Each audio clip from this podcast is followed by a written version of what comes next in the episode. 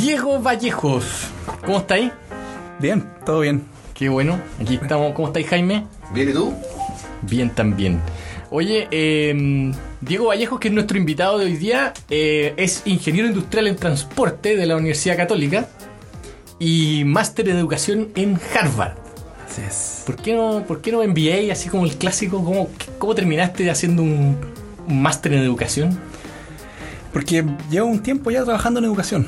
Partí trabajando desde una fundación que se llama Aptus Chile, haciendo pegas de ingeniero básicamente, y ahí no- me empezó a gustar, sí. ¿Atiende como a colegio?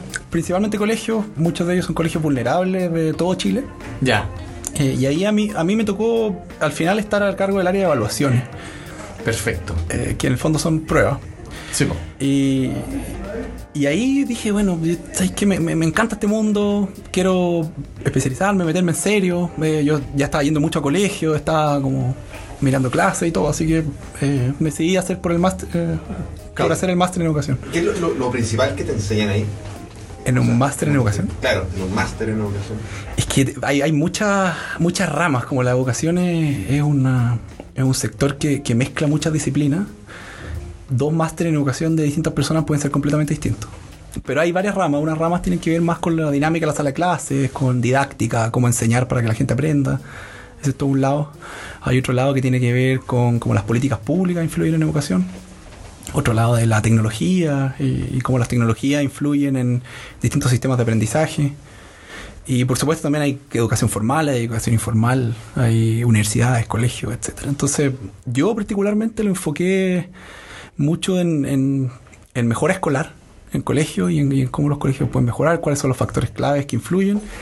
Y también en, evaluación, que es un tema que me interesa harto. O como, ¿Cómo evaluar si alguien sabe o no sabe, si aprendió o no aprendió? claro, eso por un lado, pero por, por otro lado, lo que está la gente pensando, lo que está la gente haciendo, lo que, lo que- las cosas que, que favorecen más a unos que a otros, etcétera. Oye, y bueno, yo, yo Jaime conozco bien a Diego porque era compañero mío, entonces eh, sé que su papá es un emprendedor exitoso en el área de transporte justamente y la mamá es profesora. O sea, Ah, justo este, un ingeniero en transporte dedicado a la educación. Es Sí. como obviamente hijo de sus padres. Eh, Una, y- una curiosidad. Y, y me acuerdo del tema como de, de- de que era de transporte, o sea, del, del- del papá que trabajaba en un tema de transporte porque nos tocó hacer un, un logo. ¿Te acordáis, Jaime, que hace tiempo, hace mucho, mucho tiempo, cuando teníamos, Hace 10 años. hace 10 años, cuando teníamos Linko, le hicimos un, un logo a Hot Express, que era, que era una No, marca. ¿eh? No me acuerdo. ¿Tú no te acordás? No, para nada. Y, y le, se lo encargamos a un... No, no me acuerdo, ¿tú te acordás de dónde era eh, este gallo? Ah, Era así, de Ucrania. a un, ucraniano. Claro. Entonces hablamos con él por Skype y le encargamos el logo. Y entonces al papá de Vallejo le cobramos, ponte tú que eh, 60 lucas y al Cursic, a este gallo, le pagamos 30. Era como, ese era el gran Fue la- negocio. del- Fue la primera pasada la primera pasadita. ¿No te acordás de dónde sacamos a Cursico? No tengo, yo creo que era algún como freelancer.net o Sí. algo así. No, fue, fue, y era, era, lo teníamos, era tesoro preciado el, el contacto con Cursic. Sí, era buen diseñador, man. encima.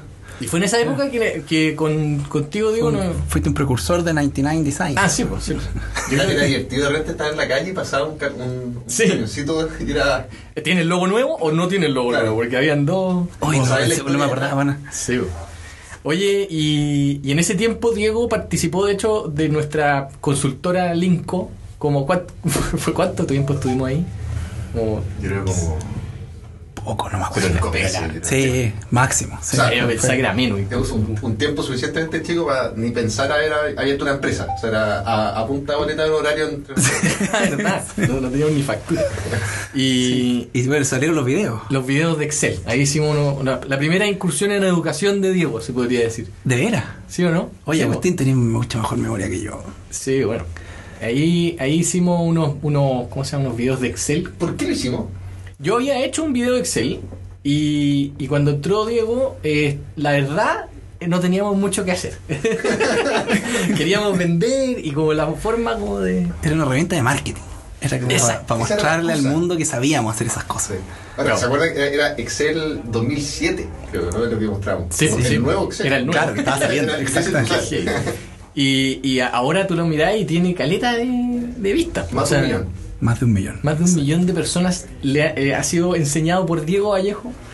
cómo usar Excel. Y, eh, es entretenido ver los comentarios. ahí, que hay comentarios como Sí. gente muy agradecida. Muy- bueno, está lleno de mexicanos que dicen, "Tan gracias, me salvaste la vida. Mm. Y yo, yo me metí hace poco, porque Bien. Jaime me, me- me Pero- recordó que existía el video y, Claro. que- y que había pasado el millón de visitas y, y había unos comentarios que decían algo así como, nunca pensé que un video tan viejo me iba a ayudar.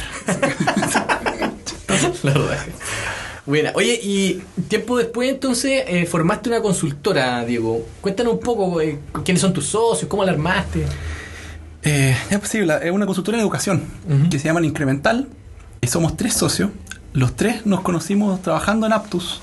Eh, mis socios son Ignacio Llane y Alberto Garrido. Ignacio eh, es abogado, pero de- después hizo un máster en políticas públicas y también después hizo un máster en educación. Y, y él fue el gerente de Aptus un buen tiempo. O sea, fue jefe de, de Alberto y de mío, al fondo. Ya. Y Alberto, ingeniero de la Chile, eh, después hizo un máster en políticas públicas, bien enfocado en educación también. Y los tres siempre conversábamos de que algún día íbamos a hacer algo juntos y teníamos un diagnóstico bastante compartido de que existe una gran cantidad de, de información dando vuelta alrededor de los colegios.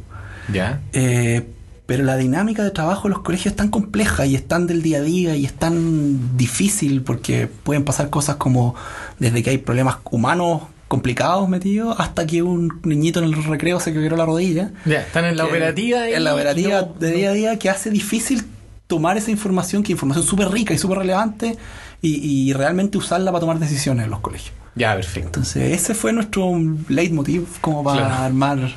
Oye, pero, pero en el máster, por ejemplo, hay como una tendencia de tratar de usar tecnología para, para lograr cierto objetivo en la educación. O sea, hay como que se habla de eso. Sí, sí, bueno, de, de hecho, en- yo me fui en, en el máster que hice yo, eh, o sea, en la facultad que estudié yo, más bien dicho, eh, todos los másteres tienen su apellido. Y yo elegí el apellido de eh, Educación, Tecnología e Innovación. Eh, entonces, ahí, bueno, también hay, dentro de ese, de nuevo, hay muchas ramas. eh, muchas ramas que tienen que ver con aprendizaje informal y, por ejemplo, no sé, pues todos los programas educativos de televisión tienen una cabilla ahí, etcétera. Pero, pero sí, hay, hay, un, hay un buen grupo de personas en distintas universidades del mundo eh, pensando en, los- en las maneras en que la tecnología influye en la educación y cómo esas cosas favorecen o desfavorecen ciertas cosas. Sí, es un, es un mundo interesante. Oye, y avanzando el tiempo, en Incremental, eh, tú, bueno, partieron dando consultoría a colegios en particular, o sea, como eh, acercándose a algunos colegios y, y haciendo consultoría. Sí. Y, y, y cuando en algún minuto vinieron, se nos acercaron a nosotros eh, con la intención de hacer un, un software, de, de- de armar algo. ¿Qué, qué es lo que estaban pensando al principio? ¿Te acordáis? ¿Qué, qué es lo que querían armar al principio? Era algo como distinto a lo que hay hoy día, me imagino. Eh, sí, sí, ha variado harto. Ahora, la, la idea original, así como la esencia de la idea original sigue siendo la misma. En el fondo, cómo usamos la gran cantidad de información que está dando vuelta alrededor de los colegios y los ayudamos a generar herramientas concretas que les permitan tomar decisiones pedagógicas relevantes. Ya, perfecto. Sí, Ese era como el objetivo. el leitmotiv como ¿cómo decís máximo, sí. Y, y desde el punto de vista de negocio, ¿cómo era el camino para lograr esto? O sea, No, muy distinto. Siempre nosotros pensábamos, en el fondo, al principio, en, en armar eh, una gran plataforma que, que- que permitiera, desde un principio, eh, procesar información, generar distintas cosas. eh, o sea, la idea sería que como que los colegios eh, entraran a este a esta plataforma y se autoatendían eh, con respecto a sus propias datas, algo así. Sí, mira, hoy, hoy día eh, es una plataforma que, que tú, tú ingresas a www.radarescolar.cl. eh, hay colegios que ya tienen sus cuentas cre- creadas porque no se paga una suscripción mensual. Ajá. Eh, y ahí ellos tienen distintas herramientas concretas para distintos momentos de- de- del funcionamiento del colegio. Por ejemplo, cuando tienen una reunión con los apoderados, ellos ahí pueden tener una ficha completa de cada alumno, cómo está, cómo, cómo ha ido evolucionando sus notas, cómo ha ido- si ha ido o no ha ido a clase, eh, momentos clave, etcétera. También uno puede tener como equipo directivo un panorama general del colegio, cómo están los distintos cursos, qué está pasando con los distintos cursos. Eh, y esto es una cosa que se actualiza automáticamente sin requerir trabajo extra de los colegios. Ah, Eh, ¿y de dónde sacan los datos entonces? ¿Cómo? Nosotros, bueno, de muchas fuentes de información. Partimos partimos con ustedes eh, con, un, con un proyectito chico, súper concreto de, de una fuente de información pública, que son la, la- lo que entrega la Agencia de la Calidad con las pruebas SIMS y algunas encuestas que ellos aplican. Ajá. Eh, y aparte de eso también está lo, que- lo que publica el DEMRE, que tiene que ver con la PSU, eh, mucha información que el Ministerio también entrega al sistema de matrículas, profe, etcétera.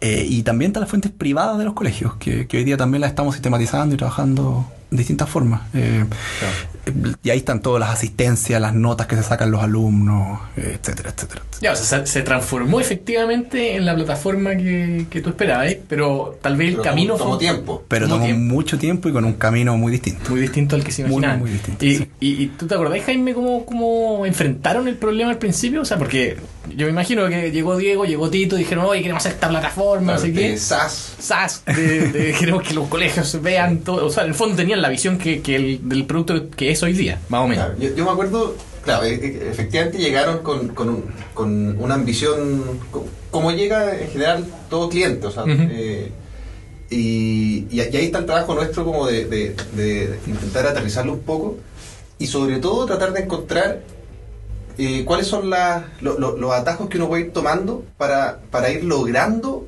eh, objetivos concretos eh, que nos van acercando a ese camino final. Y yo me acuerdo que en ese momento eh, lo, lo que encontramos que era más evidente era que iban a entregar los resultados de la PSU, El SIMSE. del, del CIMSE. Sí, Ah, exactamente. Eso, eso fue en, eh, como en abril, no. En ab- sí, en abril de- del año pasado ya. Eh, sí, yo creo que es- eso fue súper interesante, porque mm, nosotros teníamos, bueno, dado que llevábamos mucho tiempo trabajando con colegios, con equipos directivos y con sostenedores, y, y- y s- entendíamos muy bien la dinámica de qué hacían y cómo usaban la información que venía de, de- de esas pruebas SIMSE y, las encuestas asociadas.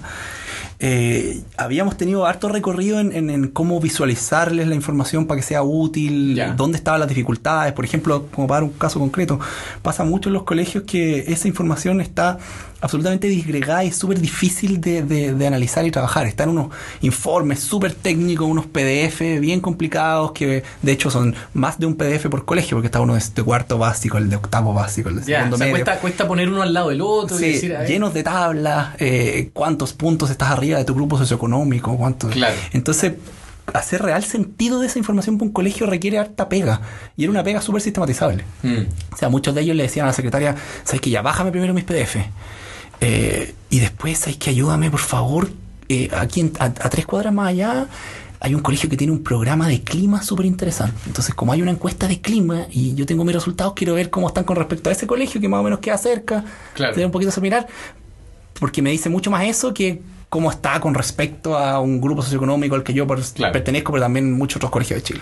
Bueno, y eso pasaba también con el SIMSE, con, la, con, con todas las cosas. Ellos bajaban algunos PDF de otros colegios, dependiendo del tema, Claro. los miraban, hacían unas tablas. que tenían que tomar la decisión de qué colegio, porque era cara esa decisión. En el fondo era dedicar horas a a comparar pensarlo. y a pensar. Sí, pues, y Claro. después armar las tablas, probablemente eran unas tablas que al final la reunión era en cierta época, entonces llegaba la tabla más o menos por ahí, y ahí más o menos miraba las cosas y más o menos sacaban algunas conclusiones, así como chuta, pongámosle énfasis este año en qué sé yo. Yo me acuerdo lenguaje. cuando ustedes llegaron trajeron unos Excel que, que tenían colores, o sea, como Exacto. un- un- unas tablas donde salía un eh, verdecito, más verde oscuro, más, más rojito. Eso. Entonces podíais ver rápido quién, quién estaba mejor que cuál. Claro, Claro, y- yo, yo me acuerdo que era, era tipo marzo y, y- y ahí dijimos eh, cómo podemos usar el, eh, este evento del- del- de los resultados del CIMSE. Exactamente. De- Así fue. pero, pero lo interesante es que eh, esa funcionalidad no era como la que la, la- la que estamos viendo para el futuro, porque tuvimos que decidir hacer una plataforma 100% abierta, por ejemplo. Sí, pues de- y de hecho es es una cuestión súper anexa hoy día. O sea, es un evento que pasa una vez al año en los colegios.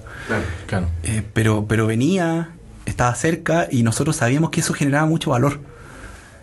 Y ahí yo creo que, que hicimos un match súper interesante con, con ustedes como Plátanos, porque ustedes tenían toda una manera de abordar proyectos. eh, además tienen la capacidad de meterse mucho más allá de lo netamente técnico, o sea, en lo estratégico, en, en- en el, en cómo, cómo el negocio engancha con esto, cuando los negocios son netamente, o sea, empiezan a ser del corazón tecnológico, eh, yo creo que ustedes tienen tremendo aporte que hacer porque tienen muchos proyectos en el cuerpo, la manera de enfrentarlo también.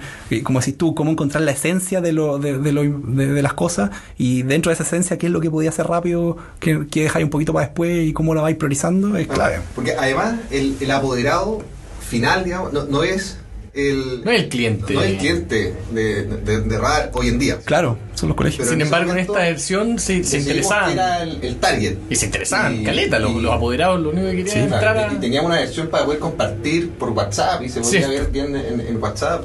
Sí. Eso funcionó finalmente, ¿no? Sí, súper. O sea, lo, lo, que terminó pasando es que no, nosotros logramos salir con esta herramienta al público justo con los, con los resultados publicados de, del, del CIMSE.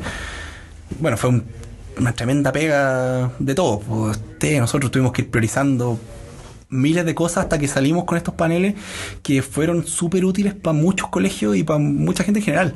Y lo que nos terminó pasando es que nos llegaban agradecimientos de colegios así como bien remotos, te pasaste, no sabéis la cantidad de tiempo que nos ahorraron, etcétera, etcétera. Y además una explosión mediática bien fuerte, o sea, salimos en muchos medios, me acuerdo la tercera, en Mall, etcétera, etcétera, etcétera. LUN nos, nos cubrió y, y, también nos sirvió porque eh, mucha gente nos conoció muy rápido.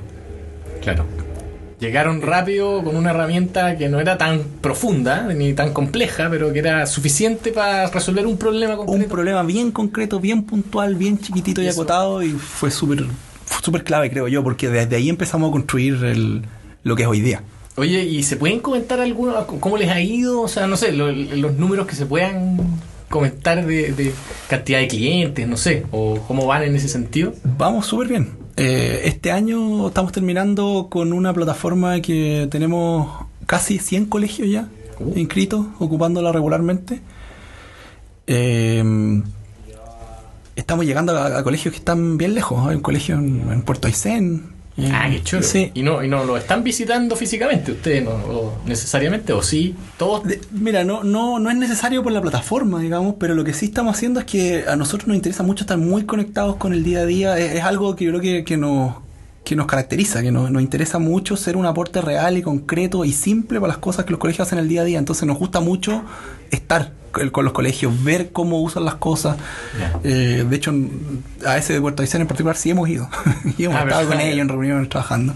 Eh, pero claro, esto es algo que, que, que, poco a poco se ha transformado en, en algo cada vez más escalable y, y, y, más simple en sí mismo, como para que los colegios lo usen sin necesidad de que haya nadie al lado en el fondo. Claro, sin que estén ustedes encima. Sí, y, y está súper interesante. Tenemos varias fuentes de información. Eh, no sé, pues hoy día se puede saber exactamente la situación de Jaime como, como alumno, cómo le fue el año pasado a Jaime, cómo le está yendo este año, si este año está faltando o no está faltando a clase, etcétera, etcétera, etcétera. Y eso son fichas imprimibles, súper útiles y prácticas que se pueden ocupar en la reunión con el apoderado, pero también uno puede tener un panorama del colegio y cómo este colegio ha, ha estado evolucionando en distintas cosas, eh, etcétera. Está súper interesante. Oye, ¿y um, armaron ya un equipo? ¿Cómo, cómo están...? Eh, o sea, de, sobre no todo trabajan con nosotros. No, no, sí, son ex clientes. Sí, pues hace un tiempo ya no, no.